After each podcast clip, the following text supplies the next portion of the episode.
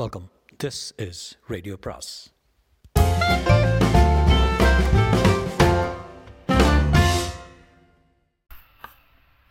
அனைவருக்கும் அன்பு வணக்கம். சுஜாதாவின் குறுநாவல் என்று குறுநாவலின் பெயர் செப்டம்பர் பலி. இது செப்டம்பருங்கிறதுனால I thought I do September பலி. ஃபுல்லாக முடிப்பேனான்னு தெரில but I try my level best to do it before I go இது வந்து ஒரு புக்கில் ஒரு மாதிரி ஒரு பிடிஎஃப் கிடச்சிது. கொஞ்சம் நல்ல குவாலிட்டி கிடையாது. So I'm gonna try my level best sometimes மிஸ்டேக்லாம் நடக்கும். பொறுத்துங்க I try my level best September பலி பாகம் ஒன்று. அவன் பெயர் தங்கசாமி. பெயரில் தான் தங்கம் வயது முப்பது மைனஸ் தாய்மொழி தமிழ் தெரிந்த மொழிகள் ஆங்கிலம். கேர்ள்ஸ் ஆர் கேர்ள்ஸ் சுமாரா சுமாரான கன்னடம். இலக்கணம் தப்பி ஹிந்தி. ஒரு செப்டம்பர் தினம் அசீசனாக நேற்று பெய்த மழையால் சாலையில் போக்குவரத்து பிம்பங்கள் ஈர நடனம் ஆடிக்கொண்டிருந்தன. சூரியன் தன் பொன் பொற்கிரணங்களை வீசத் தொடங்கினான் என்று ஆரம்ப எழுத்தாளர்கள் விவரிக்கும் காலை. இடம் பெங்களூர் சிட்டி ரயில் நிலையம். மெயில் வரும் நேரம். தங்கசாமி டிடிஐ பார்த்து புன்னகை செய்துவிட்டு பிளாட்ஃபாரத்தில் நுழைந்தான். அவன் தொழில் இப்போது தெரிய வரும். ரயில் வரட்டும் என்று போர்ட்டர்கள் குந்தி உட்கார்ந்து கொண்டு காத்திருக்க தங்கசாமி வெஜிடேரியன் ரிஃப்ரெஷ்மெண்ட் ஸ்டாலில் காப்பி அடித்து பையில் பாதியில் அணைத்து வைத்திருந்த சிசர் சிகரெட்டை பற்ற வைத்துக் கொண்டார். ரயில் வரும் வரை அவனை வர்ணிப்போம் நல்ல முகவெட்டு மீசைதான் கொஞ்சம் அதிகப்படி பழுது பார்க்காமல் இருக்கிறது. போட் போட்டிருக்கும் சட்டையில் அவன் பொருளாதார நிலைமை தெரியவில்லை. எவர்ஷைன் லாண்ட்ரியில் வாடகைக்கு வாங்கியது பேண்ட்டும் அதே. ஷூக்களில் பளபளப்பு பாலிஷ் பையன் ரொம்ப தோஸ்து. கையில் விசிட்டிங் கார்டு செருகிய பை. இதெல்லாம் அவன் தொழிலுக்கு தேவையான சமாச்சாரங்கள். என்ன தொழில் என்று உங்களுக்கு சொல்வதற்கு மெயில் வந்துவிட்டதே. இதோ டீசல் என்ஜின் மௌன ராட்சசனாக உருண்டு வருகிறது. போர்ட்டர்கள் பரபரப்புடன் ஜன்னல் பிடிக்க எழுந்திருக்கிறார்கள். தங்கசாமிக்கு அந்த கவலை எல்லாம் இல்லை. நிதானமாக அஸ்வாரஸ்யமாக பிளாட்ஃபாரத்தில் விரையும் பெட்டிகளை பார்க்கிறான். ஜன்னல் ஜன்னலாக எதிர்பார்ப்பு முகங்கள். அதோ ஒரு கையசைப்பு. இதோ ஒரு அம்பி இங்கே இருக்கிறேன். ரயில். ரயில் வாக்கும். பெருமூச்சு விட்டு நிற்க சிவப்பு பட்டாளம் படையெடுக்க தங்கசாமி தன் சிகரெட்டின் கடைசி இரண்டு பைசாவை விரல்களுக்கு இடையில் சாமர்த்தியமாக இழுத்து கீழே போட்டு தேய்த்துவிட்டு முதல் வகுப்பு பெட்டியை நோக்கி முன்னேறினான். பிரயாணிகள் ஹோல்டால் கூஜா மாமியார் சகிதம் இறங்கினார்கள். பரபரப்பான பரப பரவ பாப்பாக்களை முத்தமிட்டார்கள். உறவினர்கள் பசை போட்டு ஒட்ட வைத்தது போல் சென்றார்கள். பதினெட்டு வருஷ கணவர்கள் மௌனி மனைவிமாருடன் மௌனமாக நடந்தார்கள். முதல் வகுப்பில் இருந்து இறங்கியவர்களை தங்கசாமி நிதானமாக பார்வையிட்டான். பெரியவர் ஒருவர் நைட் கவுனிலேயே இறங்கி இறங்கின மாத்திரம் டிரைவரை அவர் கைப்பையை மரியாதையுடன் வாங்கி கொண்டான். அவர் பின் இறங்கினவன் பிளாட்ஃபாரத்தில் நின்று சுற்றுமுற்றும் பார்த்தான். தங்கசாமி அப்போதுதான் தீர்மானித்தது போல அவன் அருகே சொன்னான். குட் மார்னிங் சார் அவன் தங்கசாமியை பார்த்து பதில் சொல்லாமல் வேறு திசையில் கவனம் செலுத்த. பிரயாணம் சுகமாக இருந்ததா? யாருப்பா நீ உங்களுக்கு ஹோட்டலில் தானே தங்கினா? மெஜஸ்டிக் சர்க்கிளில் கிளாஸ் ஹோட்டல்லாம் இருக்குது சார். அருணா கபாலி அமர் டீலக்ஸு நூத்தன் என்று பட்டியலாக வைத்தான் இதில் நீ எந்த ஹோட்டலில் எல்லாத்துக்கும் போதுங்க. இப்போது உங்களுக்கு தங்கசாமியின் தொழில் புரிந்திருக்கும் என்று நினைக்கிறேன். கமிஷன் ஏஜென்ட் பாரியா? ஆமாம் சார். எத்தனை கமிஷன் கொடுப்பாங்க? ரூம் ரேட்டை பொறுத்துங்க. பத்து ரூபாயிலிருந்து தொண்ணூறு ரூபாய் வரைக்கும் கிடைக்குங்க. பொதுவாக அஞ்சு பத்து கிடைக்கும் சார். நீங்கள் ரூம் தானே எடுக்க போகிறீங்க அப்படித்தான் யோசிச்சுட்ருக்கேன். யோசனை விடுங்க. எங்கிட்ட வந்துட்டீங்கல்ல? தனியாக போனால் டேஞ்சர் சார். ஏரியாவில் கச்சரா ஹோட்டல் அதிகம். இந்த மாதிரி ஜென்டில்மேன்களுக்கு டீசெண்டான ஹோட்டலாக பார்த்து கொடுக்கணும். எப்படி தெரியணும் ஜென்டில்மேன்னு முகத்திலே தெரியுதுங்க. அவன் முகத்தில் முக்கியமாக நாம் கவனிக்க வேண்டியது கண்கள்.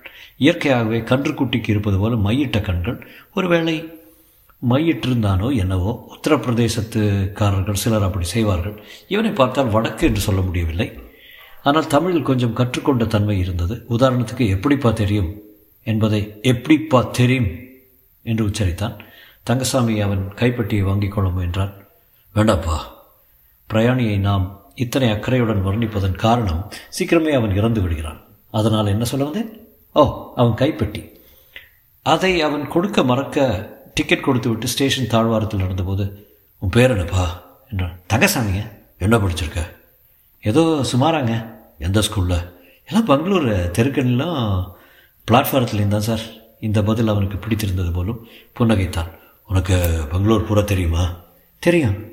எல்லா இடமும்? எல்லா இடமும் சார். தன் பையிலிருந்து ஒரு சிறிய காகிதத்தை எடுத்து இந்த அட்ரஸ் எங்கே இருக்கு சொல்லு. தங்கசாமி அதை பார்த்து தெரியும் சார். பானியா கிட்ட இருக்கு? அங்கே போகணுமா ஆமாம் அப்புறம் என்ன அழைச்சிட்டு போவியா? தாராளமா. இப்போ ஹோட்டல் கூட்டிகிட்டு போ. சுமாரான ஹோட்டல் போதும். ராத்திரி தூங்குறதுக்கு தானே. அது கூட நீ எங்கேயாவது ஏற்பாடு செய்து இருந்தேன் சேச்சா நான் அப்படிப்பட்ட ஆசாமி இல்லைங்க. என் தொழிலில் அப்பொழுக்கல்லாத டீசெண்டான ஹோட்டல்களுக்கு டீசெண்டான ஆளுங்க பிடிச்சி கொடுத்து கமிஷன் வாங்குறது. அவ்வளோதான் போய் சொல்லாத. உன்னை பார்த்தா எனக்கு எங்கேயோ பார்த்த மாதிரி இருக்கு. தங்கசாமி திருக்கிட்டு எங்கே சார்? என்றான். போலீஸ் ஸ்டேஷன்லையா சேச்சா என்ன சார் நீங்கள் நீங்கள் போய்க்கிங்க சார். நான் மரியாதைப்பட்ட ஆள். என்று மனு கொடுத்தான் அவன் முகம் சற்று ஒளி எழுந்தது. பயப்படாத நான் ஒன்றும் போலீஸ்காரனோ யாரோ இல்லை. எனக்கு ஒரு டீசெண்டான ரூம் வேணும். தங்கசாமி தான் அவன் பேர்? ஒரு நாளைக்கு எத்தனை பண்ணுவேன் எனக்கு ஒரு அஞ்சு பத்து இன்றைக்கி கிட்டத்தட்ட நூறுரூபா இது பண்ண போகிறேன் என்ன? என்ன செய்யுங்க என்றான் சந்தேகத்துடன். ஒன்றும் பயப்படாத. என் கூட வா. இந்த அட்ரஸ் காட்டு. மத்தியானம் மேட்னி போகலாம் சாயங்காலம் டிஃபன் சாப்பிட்லாம். ராத்திரி திங்கலாம். அப்புறம் ஒரு கேபரை போகலாம் அப்புறம் இல்லைங்க அதுக்கெல்லாம் நமக்கு டைம் இல்லைங்க. தானே வேண்டாம். இந்த அட்ரஸ் காட்டுவில்ல? அட்ரஸ் காட்டுறேங்க. ஒரு சிறுவன் அவர்களுடன் நடந்து வந்து பெட்டி தூக்கிட்டு வரேன் சார். நாலனா கொடுங்க சார். என்றான். வேண்டாம்ப்பா. பெட்டி தூக்க வேண்டாம். இந்த நாலனா வச்சுக்கா.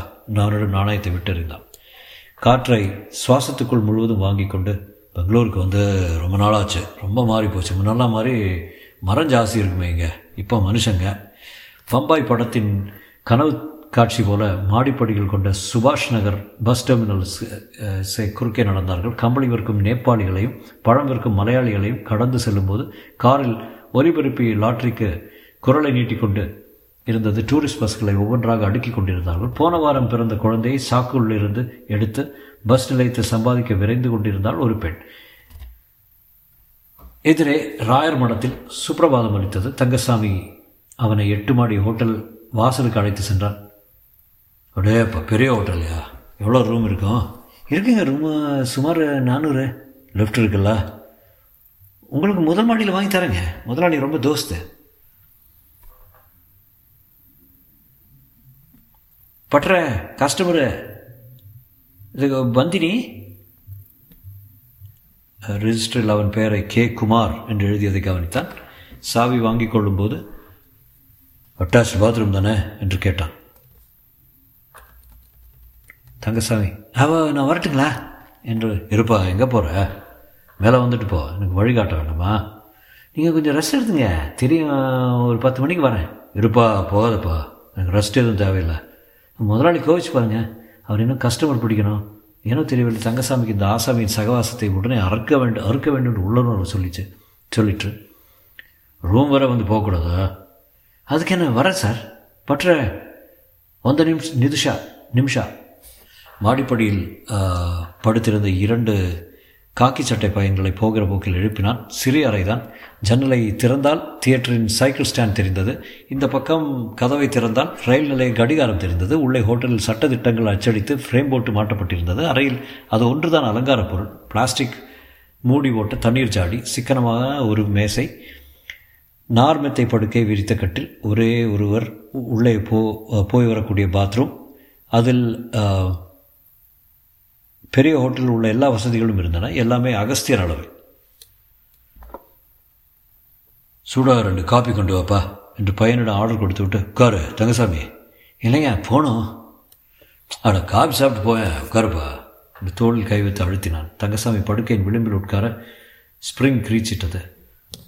ஒரு நிமிஷம் பாத்ரூம் போயிட்டு வரேன் என்று மேசை மேல் பெட்டியை வைத்துவிட்டு அதை திறந்து ஒரு சவுக்கம் எடுத்துக்கொண்டு பாத்ரூமுக்குள் நுழைந்து கொண்டான். அவன் பெயர் குமாராக இருக்காது என்று தோன்றிற்று தங்கசாமிக்கு. பெட்டியை கண்களால் ஆராய்ந்தான். திறந்திருந்த பெட்டிக்குள் அதிகம் பொருட்கள் இல்லை. ஒரு காகித பை ஷேவிங் சாதனங்கள் ஒரு பால் பாயிண்ட் பேனா அவ்வளவே. பெட்டியின் மற்ற பகுதிகள் எல்லாம் ரூபாய் நோட்டு கட்டுகள் அடைத்திருந்தன. தங்கசாமிக்குள் அந்த பழைய சைத்தான் புறப்பட்டது. ஜீ விலகிப்போ என்று மனசுக்குள் சொல்லிக்கொண்டான் அறைக்கு வெளியே போய் நின்றான். பெட்டியை அவன் வேண்டுமென்றே திறந்து வைத்திருப்பான் போல தோன்றியது. சிகரெட் பிடிக்க வேண்டும் போல இருந்தது. கைகள் லேசாக நடுங்கின. தங்கசாமி தீர்மானித்தான். கழுத்தில் டர்க்கி டவலை மாலையாக அணிந்து கொண்டு அந்த குமார் தங்கசாமி சிநேகத்துடன் பார்த்தான். என் கூட இன்னைக்கு பூரா இருக்கியா? இருக்கேங்க. செலவை பற்றி கவலைப்படாத. எல்லாம் நான் பார்த்துக்கிறேன். என்னை சில இடங்களுக்கு நீ அழைச்சிட்டு போகணும்.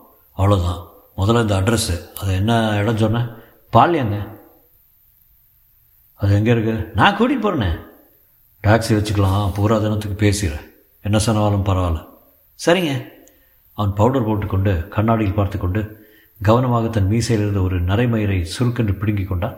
கன்றுக்குட்டி கண்களில் கொஞ்சம் ஜலம் தெரிந்தது சிரித்தான். எனக்கு என்ன வயசு இருக்குங்கிற கந்தசாமி? தங்கசாமிங்க? ஓ தங்கசாமி. தங்கம் வச்சுருக்கியாண்ணே இல்லைங்க அவ்வளோ தூரத்துக்கு வசதி இல்லைங்க. நான் பார்த்துருக்கேன். தங்கம் சொக்க தங்கம் இப்போல்லாம் தங்கம் வெள்ளையாக இருக்குது தெரியுமா? என்றான். தங்கசாமிக்கு புரியவில்லை. டெர்லின் சட்டையை மடிப்பு மாறாமல் அணிந்து கொண்டு பளபளப்பாக பேன் போட்டுக்கொண்டான் தங்கசாமி வெளியே போய் காத்திருந்தான். ஹோட்டல் பையன் சுருள் சுருளாக மசால் தோசை ஏதோ ரூம் நம்பருக்கு எடுத்து செல்ல தங்கசாமிக்கு பசித்தது. முதலாளியிடம் போய் ஐந்து ரூபாய் வாங்கி கொள்ளலாம். பெட்டி நிறைய ரூபாய் நோட்டு கட்டுக்கள் அவன் மனத்தில் சஞ்சலித்தன. ச்சே மற்றவன் காசு தொட வேண்டாம். என்னை கூட்டிகிட்டு போனால் என்ன தரானோ தரட்டும். தங்கசாமி பிரேக்ஃபாஸ்ட் எதாவது சாப்பிட்றியா? இல்லை வேண்டாங்க. பரவாயில்ல வைக்கப்படாத. பையனை கூப்பிட்டு ஆர்டர் பண்ணு. சாப்பிட்டு விட்டு அவன் மறுபடி தலைவாரி கொண்டு அந்த பெட்டியை மறுக்காமல் எடுத்துக்கொண்டு கிளம்புவதற்கு ஒன்பதரை ஆகிவிட்டது. கொஞ்சம் இரு என்று ஓரமாக திரும்பி கொண்டு பெட்டியை முழங்கால் அழுத்தி திறந்து அதிலிருந்து நோட்டுக்கட்டுகளை அலட்சியமாக எடுத்து பேண்ட் பைக்குள் திணித்து கொண்டான். காந்தி நகர் போய் ஒரு பிடி டாக்ஸி எடுத்துக்கொண்டார்கள். பிடி டாக்ஸி எடுத்துக்கொண்டார்கள். முனி ரெட்டி பாளையத்தில் அவன் கொடுத்த விலாசத்தை தேடிக்கொண்டு சென்றார்கள். சிஐஎல் மைதானத்தை தாண்டி ஒரு நெருக்கமான தெருவில் புதிதாக வெள்ளையடிக்கப்பட்ட மாடி இல்லாத கட்டடத்தில் இருந்தது வல விலாசம். அதிலிருந்து வெளிப்பட்ட ஆசாமி அந்த குமாரை மரத்தடிக்கு அழைத்து சென்று கொஞ்ச நேரம் இரண்டு பேரும் தாழ்வாக பேசிக் கொண்டார்கள் அதன் பின் இருவரும் வந்து காரில் ஏறிக்கொண்டு கொஞ்ச தூரம் ஓட்டிச் சென்று முஸ்லிம்கள் கல்லறை நிறைந்த பகுதிக்கு முன் நிறுத்தச் சொன்னான். இரண்டு பேரும் உள்ளே சென்று கல்லறைகளின் நடுவே நடந்து மறைந்து போவதை பார்த்தான். கார் டிரைவர் காருக்குள்ளே கேசட் போட்டு டாக்டர் ராஜ்குமார் பாடல்களை கேட்டுக்கொண்டிருக்க அரை மணி அல்லது முக்கால் மணி நேரம் இருக்கும். அதன்பின் இரண்டு பேரும் வெளியே வந்தார்கள். குமார் மட்டும் ஏறிக்கொள்ள மற்றவன் பதில் சொல்லாமல் பாதையின் எதிர்பார்க்கத்தில் நடந்து செல்ல தங்கசாமி எங்கெங்க போனா என்றான். ஏதாவது மார்னிங் ஷோ போகலாமா ரேக்கா படம் ஏதாவது ஓடுதா? பேப்பரை வாங்கி பார்த்தா தெரியும். பெட்டியை மார்பிள் அணைத்துக் கொண்டிருந்தான். அதை ஒரு கணவும் விடுவனாக தெரியவில்லை. டிரைவர் ஏதாவது ஹிந்தி பாட்டு இருக்கா? காசட்டில் டிரைவர் பேசாமல் கேசட்டை மாற்ற அமிதாப் மேரே அங்கு நே மே தும் ஹரக்யா காம் ஹே என்று வினவ அதன் தாளத்துக்கு ஏற்ப குமார் கையை சொடுக்கினான். இது என்ன பாட்டு? என்றான். தங்கசாமி பார் திறந்திருக்கும்ல. இந்த வேலையிலையா சின்னதாக ஒன்று போட்டுட்டு வந்துடலாமே. ராத்திரிக்கு முக்கிய ஐட்டங்களை பார்த்துடலாம். நீ என்னை விட்டு விலகவே வரலாத என்ன? கூடவே இருந்தாங்கணும் என்ன? சரிங்க. இன்றைக்கி உங்கள் பங்களூரையே பார்த்துடலாம். என்றான். சரிங்க. உனக்கு ஏதாவது வாங்கிக்கிறியா? சட்டை கிட்ட? வேண்டாங்க திரும்ப மெஜஸ்டிக் வந்து எக்ஸஸ் பாரில் கூட்டமில்லாத ஹாலில் உட்கார்ந்து மெக்டவல்ஸ் விஸ்கி இரண்டு விழுங்கினான். உதட்டை துடைத்து கொண்டு ரேகா சினிமாவுக்கே போக வேண்டும் சொல்லி பரிமளா தியேட்டர் போனார்கள். இன்டர்வெல்லுக்கு மேல் ராஜ்குமார் குரட்டை விட்டு தூ அந்த குமார் குரட்டை விட்டு தூங்கினான். வெயில் வெளியே வரும்போது பசிக்கிறது என்று சொல்லி நான்வெஜ் ஹோட்டலுக்கு போய் பிரியாணி முழு பிளேட் ஆர்டர் செய்து சாப்பிட்டான். பாதிக்கு மேல் தங்கசாமிக்கு சாப்பிட வேண்டியிருந்தது. டாக்ஸியை ஹோட்டல் வாசல் காத்திருக்க சொல்லி சற்று நேரம் படுத்துக்கொண்டான் சாயங்காலம் தங்கசாமி நிரோத ஒரு பாக்கெட் வாங்கி வர சொன்னான். மறுபடி மற்றொரு ரேகா சினிமாவுக்கு போக வேண்டியிருந்தது. முன் சீட்டில் காதலர்களோ புதுசாக கல்யாணம் பண்ணி கொண்டவர்களோ விஷமம் செய்து கொண்டிருந்தார்கள். திரையில் வெளிச்சம் அதிகமாகும் போதெல்லாம் இல்லாததும் பொல்லாததும் தெரிய திரையரங்கத்தை விட்டு எழுந்து காபரி போகலாம் என்று சொன்னான். தங்கசாமி அவனை டாக் ஆஃப் த டவுன் அழைத்து சென்றான். தங்கசாமியின் உத்தேசம் அவனை கடைசியில் ஹோட்டல் அறையில் கொண்டு விடும்போது அவனிடம் இருக்கும் கணிசமான நோட்டுக்கத்தைகள் ஒன்றை உருவி கொண்டு செல்வதே. அதனால் அவன் மது இருந்துவதும் மயக்கமும் மற்ற விஷயங்களும் இவனுக்கு விரும்பத்தக்கதே. டாக் ஆஃப் த டவுனில் வாத்தியத்துக்கு பக்கத்திலேயே உட்கார்ந்திருந்தார்கள். பெண் வந்த இரத்த சிவப்பான ஒளியில் தன் நீண்ட அங்கியை அந்த குமாரின் மேல் போட்டபோது அவன் பூரித்து போனான். அந்த பெண் மிஷின் சிரிப்புடன் தன் ஆடைகளை ஒவ்வொன்றாக கற்ற உடல் நிற உடைவிட உடையுடன் தொப்புள் ஜிகினா வைத்துக்கொண்டு ஆட்டும் சமயம் அந்த குமார் நாலு விஸ்கி உள்ளே தள்ளியிருந்தான் நாக்கு சுழன்று உளறினான் பெட்டி நாற்காலி அருகில் அருகில் இருந்தது. சும்மா போகிற கேமராக்காரியை மார்பிள் கை வைக்க அவன் மொட்டென்று மண்டையில் அடித்த அடித்தாள். பணம் கொடுத்துருக்கேன்ல. இன்னும் பணம் வேணுமாடியே தர்றேன். படசாமேரி என்றாள். மதுமதி என்கிற செம்பகா என்கிற அந்த பெண். ஜனனம் சேலத்துக்கு அருகில். என்னையா சோமேரின்னா என்னையா சோமேரின்னா என்று திருப்பி திருப்பி கேட்டுவிட்டு எழுந்து அவள் இடுப்பு எலாஸ்டிக்கை பிடித்து இழுத்து எட்டி பார்க்க முயல. ஹோட்டல் சிப்பந்திகள் மூவர் வந்து அவன் முழங்காலை தொங்க வைத்து தூக்கி கொண்டு வெளியில் பிளாட்ஃபாரத்தில் வைத்துவிட்டு கதவை சாத்தி கொண்டார்கள். தங்கசாமி பிளாட்ஃபாரத்தில் உட்கார்ந்திருந்தவனை எழுந்திருக்க வைத்து காருக்கு அழைத்து சென்று ரூம் போகலாமா என்றான். போதையிலும் பெட்டியும் பெட்டியை மறவாமல் கையில் வைத்திருந்தான். காருக்குள் விளக்கை போட்டுவிட்டு தங்கசாமியை தட்டி கொடுத்து நீ நான் நண்பன்? இப்போ நான் அங்கே கூட்டிகிட்டு போயிடு அப்புறம் திரும்ப ரூமுக்கு போயிடலாம் சார் எனக்கு அதெல்லாம் எங்கேன்னு தெரியாது சார் டிரைவர் உனக்கு தெரியுமா? சேச்சே நான் ஃபாரினர்ஸ்க்கு பிடி ஓட்டுறவங்க. அந்த சாக்கடையெல்லாம் தெரியாதுங்க. அதுதான் போப்பா போக புரியா இல்லையா? தங்கசாமி வழி சொல்ல. எல்லாம் விசாரித்து I want I want girl beautiful girl முதல்ல ஒரு தமிழ் பொண்ணு அப்புறம் மலையாளம் அப்புறம் கன்னடம் அப்புறம் டே டே டெலுகு டெலுகு. பிரதர் நீ போப்பா. சிக்பேட்டையில் கவிதா லாட்ஜ் இருக்குது அங்கே தான் போ சீக்கிரம் போ. நம்ம மேலே பாஞ்சிருவா போல இருக்கே.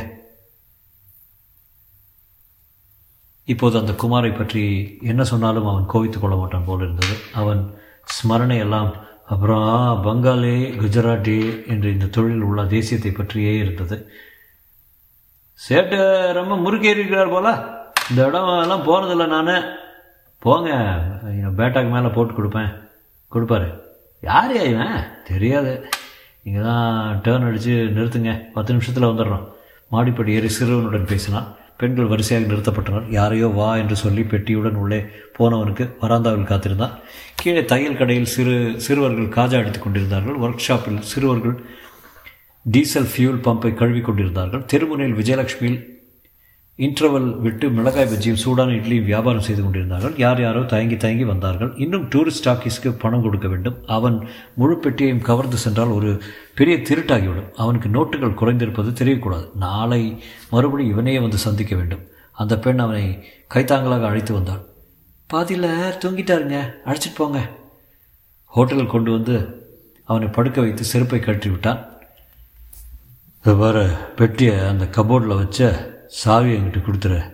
நீ இப்படியே படுத்துக்க. கபோர்டில் வைக்கும்போது அதை திறந்து பார்த்தான். திறக்கவில்லை. நம்பி பார்த்தான். திறந்தது. ஒரு நிமிஷம் தயங்கி யோசித்தான். அதில் இருக்கும் அத்தனை நோட்டுகளையும் நோட்டுக்களை கத்தைகளும் ஆசை காட்டின. தங்கசாமி அளவோடு தான் ஆசைப்படுவான். இரண்டு மூன்று கட்டு போதும். இத்தனை கட்டுக்கள் ஒன்றிரண்டு இல்லாததை இப்போதைக்கு இவன் கவனிக்கப் போவதில்லை. மெல்ல மிக மெல்ல இரண்டு கத்தை கத்தை தாளை எடுத்து பைக்குள் திணித்து கொள்ளும்போது அவன் தோல்மேல் கை அழுத்தியது. தொடரும்.